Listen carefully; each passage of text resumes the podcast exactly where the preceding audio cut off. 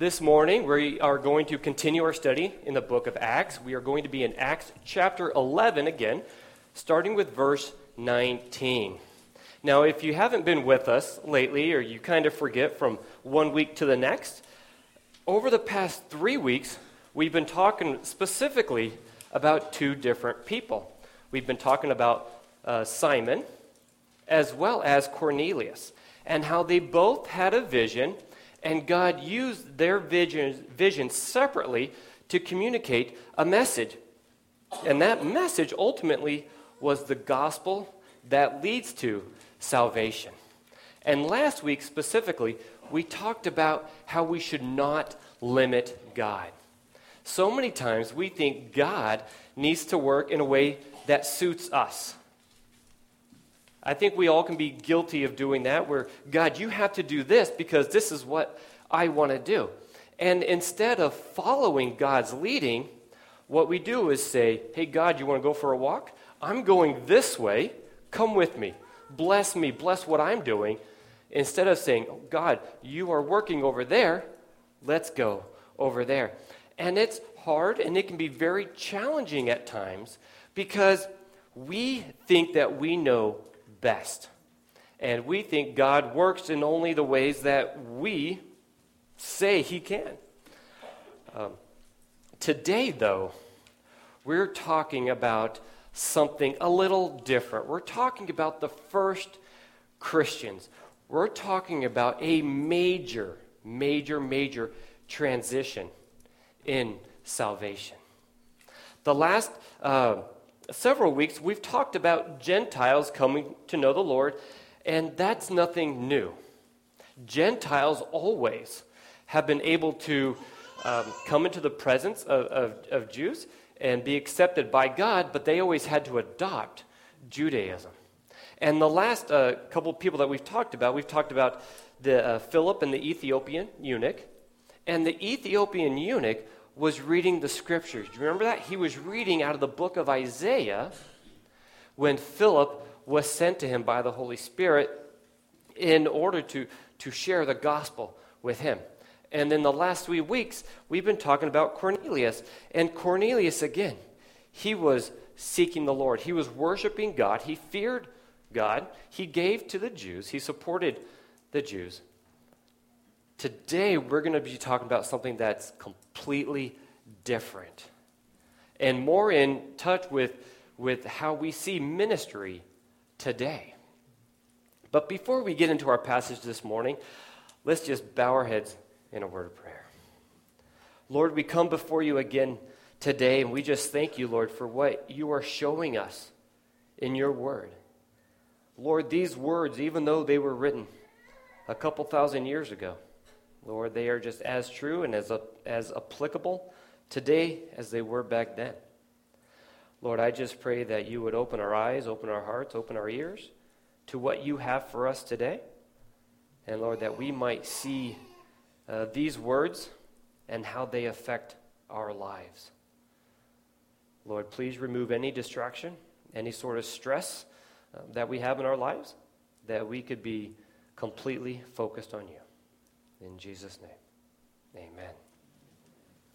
So, this morning, as we start out in this passage, as we, as we start about, uh, talk about the first Christians, we're going to be talking about Antioch, the first church in Antioch. And we're going to get into that. But before we do, I want to talk about the transition from Jews to Gentiles.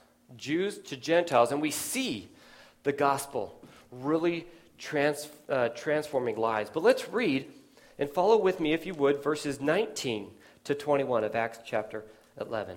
It says, Now those who were scattered because of the persecution that arose over Stephen traveled as far as Phoenicia and Cyprus and Antioch, speaking the word to no one except Jews. But there were some of them, men of Cyprus and Cyrene, who, on coming to Antioch, spoke to the Hellenists also, preaching the Lord Jesus. And the hand of the Lord was with them, and a great number who believed turned to the Lord. So, what do we see here at beginning here? It goes back in time and it's talking about the Jews moved. Do you remember we talked about that weeks ago? Why did the Jews move? Why did they leave Jerusalem? Because of persecution, right? And who specifically was persecuting them? Saul. Was persecuting them. And how did it start? It started with Stephen. Do you remember Stephen? He was one of the original deacons of the church. And if you re- eh, remember the situation, there were Hellenist widows, which were Jewish widows, but they didn't necessarily grow up in Jewish culture. They grew up in Gentile culture, in Greek culture. And say they were a little bit different. They spoke Greek, and they had just a little bit different traditions. But, anyways, the problem arose is, is the Hellenist widows weren't getting the food that they needed. They weren't getting their fair share. So they complained to the apostles. And the apostles said, Listen, your concern is valid, but we can't do it because we are busy studying the scriptures so that we can preach, so that we can disciple the, the believers. So, why don't you choose seven men, godly men who were full of the Holy Spirit? Go to, go to them, choose them to take care of this problem. And that's what they did. They came back with seven men. And who was the first name on that list? Stephen. Who was the second? Do you remember? Philip. Philip was also, inc- I'm not sure if he was second now that I'm thinking about it, but he was included in that list. And we learned how Stephen, or Philip was a missionary to the Samaritans. Well, Stephen, on the other hand, he preached in the synagogues. And we saw in, in the synagogues that he preached to, one of them was probably the same synagogue that Saul would have worshiped in. And when um, Stephen and Saul debated, who won the debate? Stephen did, because he had the Holy Spirit. He was full of the Holy Spirit. Saul didn't like it, and that's what kind of led to the persecution of the church. Because of that persecution, the believers fled out of Jerusalem. And where did they flee to? They fled to Phoenicia, which is just north. It's modern day Lebanon. They fled to Cyprus, which was an island out to the west, and also to Antioch. Now, Antioch was even further north of Phoenicia, and Antioch was a very profound, uh, prominent city at the time. It was actually the third largest city in the Roman Empire. It was the capital of Syria, third largest only to Rome and Alexandria. So you had those two cities, and then you had Antioch, which housed about 500,000 people. And it was very diverse. The cultures from all different regions came there. To put it in perspective, it would be kind of like New York City, but obviously on a smaller scale, where you had this community, that community, that community, all these different people coming together. And a lot of paganism, a lot of, a lot of paganism. Um, a lot of false gods were being taught back there, and it was just horrific. So the gospel came, and when the Jews came, when they, when they went to Antioch, what did they do? They witnessed. And did you catch, did you notice, who did they witness to first? The Jews. They shared the gospel, but only with the Jews. Now, we can look at that and, and be like, man, I, I can't believe that they would only witness to the Jews, that they would only share the gospel with the Jews. But how many of us, when we share the gospel, when we, when we go to a new place, we look for people who are similar to us? Have you ever been to a place, you look around and you just don't fit in? It's, it's funny because I grew up out in Nevada, and my wife and I, when we go back there to visit family, we go to a restaurant to eat. We look up and we just look around at the crowd. And we know that we are not in Pennsylvania anymore. It's a completely different crowd. And we just don't fit in. I used to blend in. I don't anymore. And so you see these Jews, they're moving, they, they go to Antioch, and there's other Hellenist Jews, and that's who they witness to. And people grow. But then, what happens? There's some men. What does it say here? Verse 20. But there were some of them, men of Cyprus and Cyrene, who on coming to Antioch spoke to the Hellenists, also preaching the Lord Jesus. And we know by context that this Hellenist is not talking about Jewish Hellenists because Jews were mentioned just in the verse prior. So these would have been straight up Gentiles, straight up Greeks. And these guys come and they're like, hey, why don't we share the gospel with them? Maybe they had heard about Philip and his work with the Ethiopian. Maybe they heard about um, Simon and his work with Cornelius. Why don't we go out and share the gospel with these other Gentiles? Now, do you see how that's different? Before, these people, the Ethiopian and Cornelius, they were already serving God. They were already searching for the truth. Well, here instead, these men are like, you know what? We're in a, a place full of paganism. We're going to go out and share the gospel with them. Why not? Totally different from the Jewish reasoning up until that point. Now they are going out sharing the gospel. And what happens? We read here, verse 21, let me read it again. And the hand of the Lord was with them, and a great number who believed turned to the Lord, right? The Gentiles believed.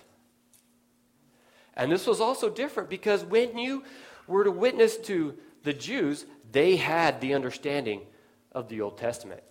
When you witness to the Samaritans, they had the understanding of the, the books of Moses, the Pentateuch, right? The first five books of the Old Testament. Now, here, they're witnessing to Gentiles who did not grow up in Jewish culture, who maybe did not understand or knew anything about the Old Testament, but that did not stop them from sharing the gospel. And when you preach Jesus, when you share Jesus with others, lives change. And that is what we see here. Amazing things are happening in the city of Antioch, pagan city. God is, is becoming the ruler of a lot of people. People are just turning to him. Well, then news gets back to the church in Jerusalem, and they're trying to figure it out what's going on. And so now we read the transition, right? This chapter, this part is full of transition from Jew to Gentile. Now the transition from Barnabas to Saul. Let's read about that, uh, starting with verse 22. The report of this came to the ears of the church in Jerusalem. And they sent Barnabas to Antioch. When he came and saw the grace of God, he was glad. And he exhorted them all to remain faithful to the, to the Lord with steadfast purpose. For he was a good man, full of the Holy Spirit and of faith. And a great many people were added to the Lord. So Barnabas went to Tarsus to look for Saul. And when he had found him, he brought him to Antioch. For the whole year, they met with the church and taught a great many people. And in Antioch, the disciples were first called Christians. Right? We see this transition from Barnabas to Saul, which is a pretty crazy transition. If you remember the history of Saul. But Jerusalem heard what was going on in Antioch, and so they responded. Why exactly did they respond? I don't know. But if I'm one of the apostles in Jerusalem and I'm hearing about this explosive Gentile growth, I may want to send somebody up there to check it out, to make sure that everything is legit, to make sure that this is genuine and not false Christianity. And so Barnabas goes. Now, why did Barnabas? Why, why him? I don't know. Maybe he volunteered because he was from that area. Hey, I'll go. And Barnabas was the perfect person to go. Was he not? Barnabas, as we talked earlier, the son of encouragement. The son of encouragement. Who here needs encouragement from time to time? Does anybody here have the gift of encouragement?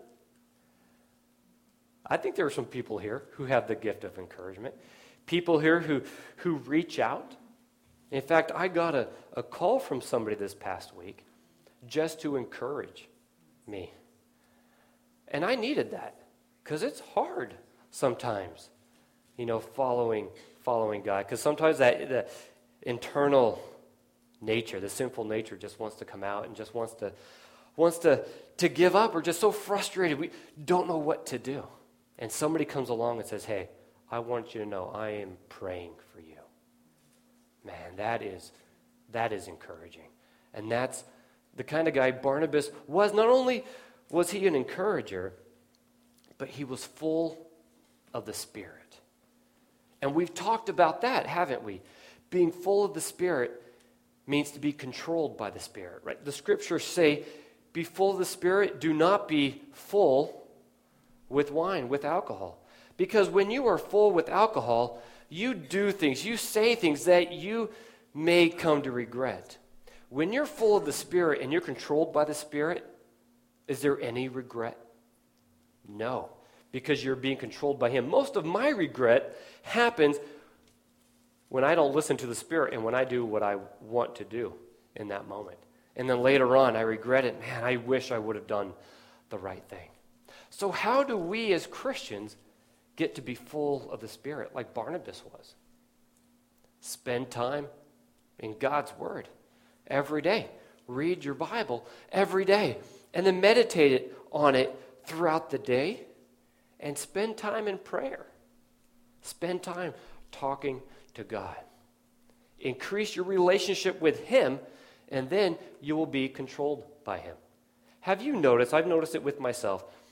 But if you hang out with a certain crowd of people, you end up picking up their habits. Does that happen to any of you? It happens to me. So, logically, if we spend time with God, if we spend time in His Word, we are going to become more like Him each and every day. So Barnabas did that. And he goes up to he goes up to Antioch and sees what's happening. What does he do? Barnabas urged them. Continue on. You are doing well. Would it have been difficult to have been a believer in Antioch at this time? Yes. With all the paganism surrounding them, it's hard. Is it hard for us today to worship God, to follow God, to be strong in the Lord.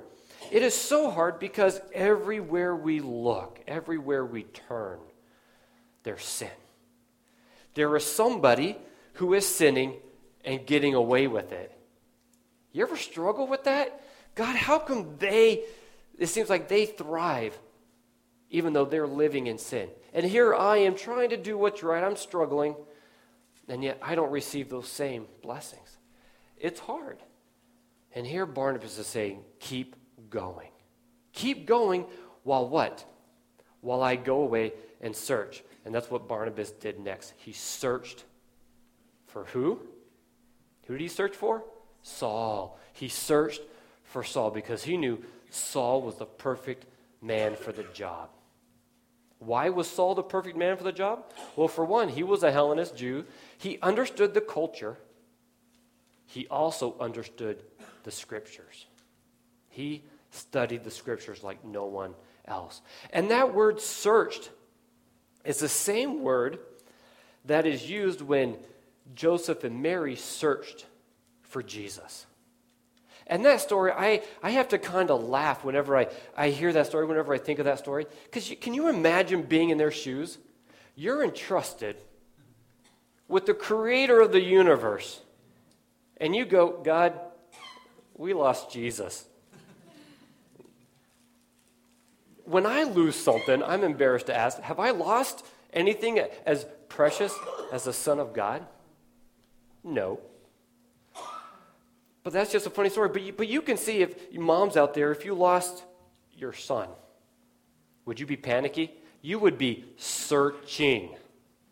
That's what Barnabas was doing. He was searching for Saul. Now, we don't know how long it took for him to, to find Saul, but Barnabas was a man on the mission, probably faced some difficulty, but finally he found Saul and he brought him back to Antioch to do some serious ministry.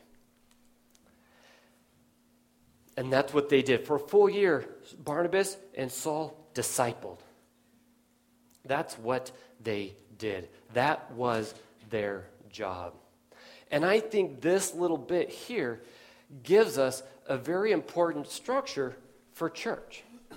And this is how I see church. Now, church is, is a confusing word because it can mean so many things. You have the universal church, every believer is a part of the church. And then we talk about church, and that is what we do on a Sunday morning. But it could also be church, meaning the people who belong here to Moreland Baptist, or just church, as in the building. A lot of different. So when we say the church, it means a lot of different things, and they can be very, very confusing.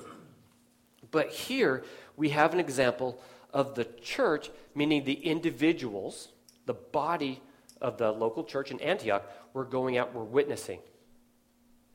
But then you have leaders, you have Barnabas and Saul, who came to the church to teach, to disciple. Now, I've seen churches that is just full of baby, immature Christians. And not that that's bad, but what's the danger if you have a body of believers coming together and everybody's immature? Is that a danger? Easily, they can be easily led astray into false doctrine. You know how children act when they're young, and adults, maybe we're not much better, but we should be. We as adults, we should know better. But, and we should be more mature. So, the way I see it, Scripture, is the church, Sunday mornings when we gather together to worship, is meant for discipleship. Because who can do more outreach? One person or a hundred people throughout the week? And if I, I believe if I do my job here and you are being discipled, then there's a hundred, right? There's a hundred people out there, mature believers, who are out there messing up, right? Because we're going to. But when you mess up, you get back on your feet and you keep going. And you're witnessing to your, your family, your coworkers, your friends, your neighbors. You see more people throughout a week than we could fill in the pews on any given time. But it's such an important job up here. And sometimes I don't feel qualified to do it because I know the sin in my own life and my own struggles. But we need to be discipled. And even me, I'm being discipled as well. I listen to other pastors, I listen to other people so that I too can grow. Because I need to grow, need to continue to grow if you are to continue to grow. And that's what we see here. Um, Barnabas and Saul spent an entire year focusing on discipleship. And they probably didn't just focus on discipleship one day a week, probably every day they were out discipling. And this term here, right, it says uh, the last verse here, uh, verse 26, and in Antioch, the disciples were first called Christians. Do you know how many times Christians is used in Scripture? Three times. Twice in Acts and one more time. Christian was not a term that believers used among themselves. They preferred either saints or believers, you know, followers of God. It seems like the term Christian was used by the people of Antioch to talk about the Christ followers. Because that's what Christian means. It actually means the party of Christ. If you belong to a club, if you belong to a group, you were, you know, be the word and it would end in I-A-N. So they were of the club of Christ. So when people saw you, you were different. They could tell by, by your actions, by your speech, by what you did and said that you were a Christian, that you were part of that group. Now, we have groups in our country right? Big groups. We think of Republicans and Democrats. When you hear the word Republican, all of a sudden you think of, right? Boom, boom, boom. When you think of Democrat, you think of, oh, boom, boom, boom. Now, is every Republican the same? No. Is every Democrat the same? No. But you get labeled and you get put in. And that's kind of what it was. You, you are a Christian. Now, let me ask you this everybody who calls themselves Christian, are they really a Christian? Do they really emulate Christ? Or are there some people who just take the name, they take the label, but in reality they're imposters? If somebody, and this question is not original, but if you were arrested for being a Christian, would there be enough evidence to prosecute? Would there be? These believers, there was enough evidence for them because it was the culture that gave them the name. Oh, you are a Christian. You are different than the rest of us. And today, the waters are so muddied that it's hard to tell, really, who is really a Christian and who isn't. Because not every person who claims to be a Christian lives a life where people would say, Wow, you are different. So many people who call themselves Christians are no different than the world. In fact, there are churches, there are people who believe that in order to save the lost, we need to become like the world. We need to look like the world so that there's no difference. And those churches may get a lot of people, they may get a lot of excitement. But is there really any growth happening? Not usually. When people see you throughout the week, do they see somebody who's perfect? I hope not. Because if they see somebody who's perfect, they don't want any of that because they know you're not. Because nobody here is. But do they see somebody who is trying to emulate Christ? Do they see somebody who wants to do the right thing, who desires to do the right thing? That is what we are called to do. And so when we hear the term Christian, are you a Christian? If somebody, and I'm not asking if you believe in Christ, but are you a Christian?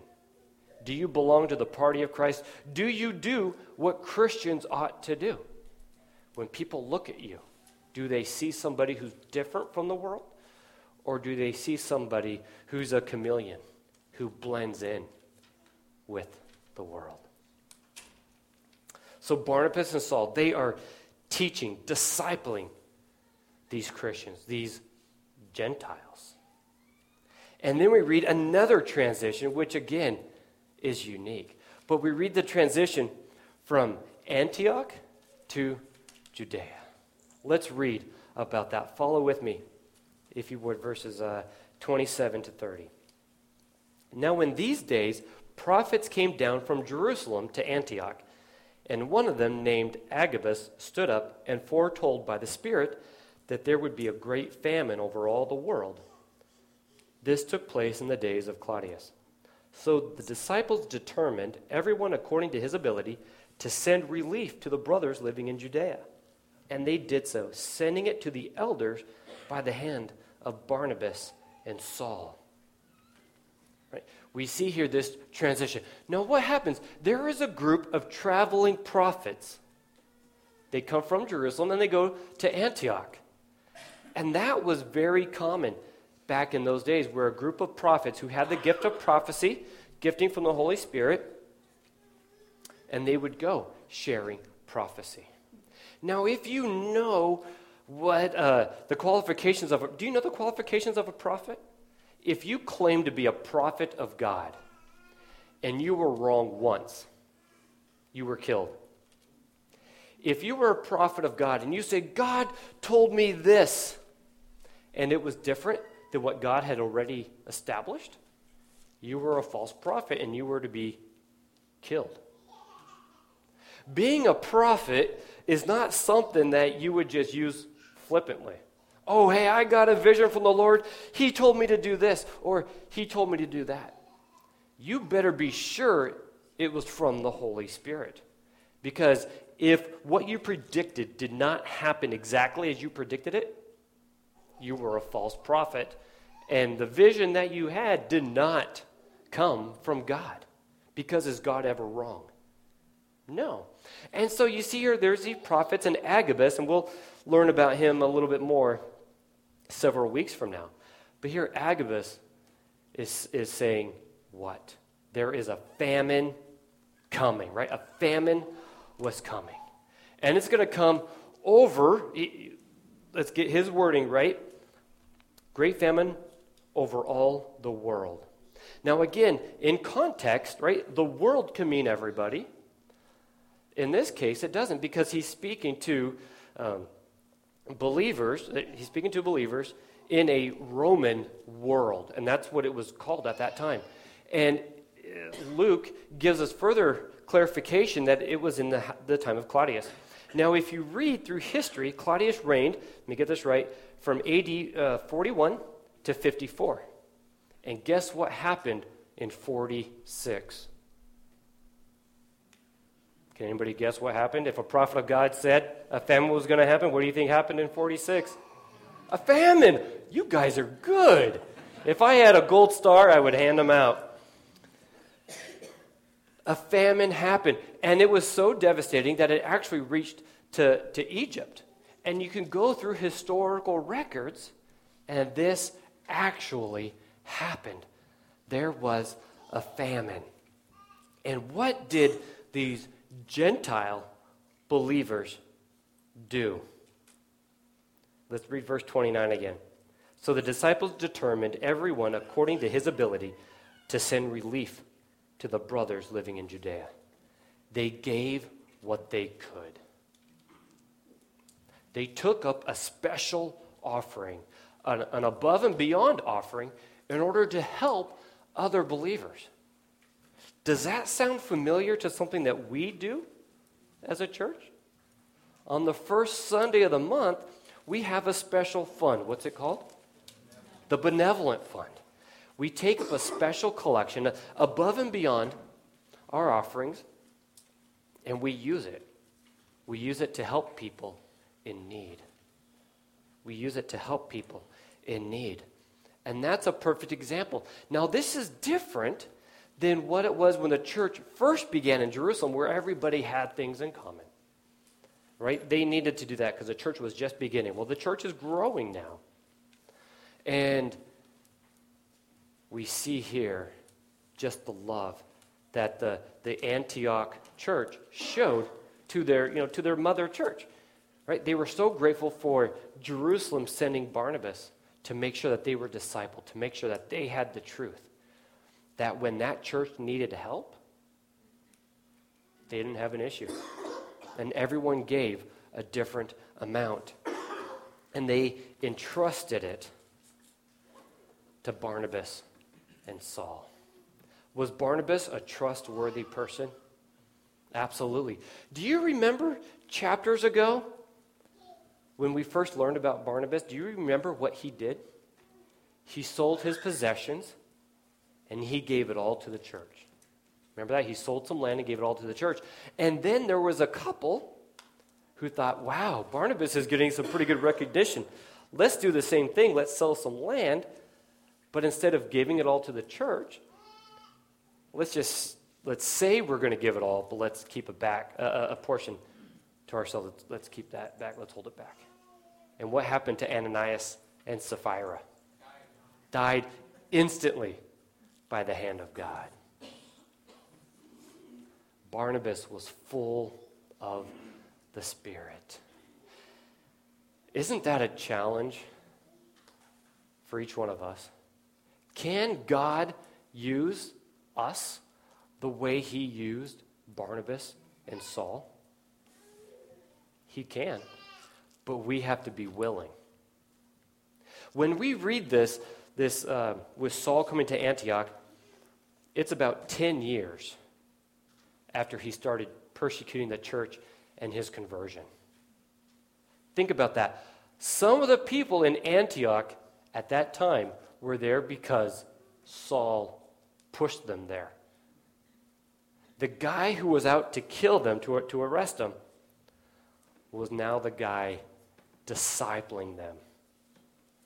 If God can use somebody with the history and the reputation that Saul had can God use you? Think of the worst thing that you've done. Was it worse than what Saul did? How many of you have, have arrested, ratted out fellow believers so that they could be taken away from their children?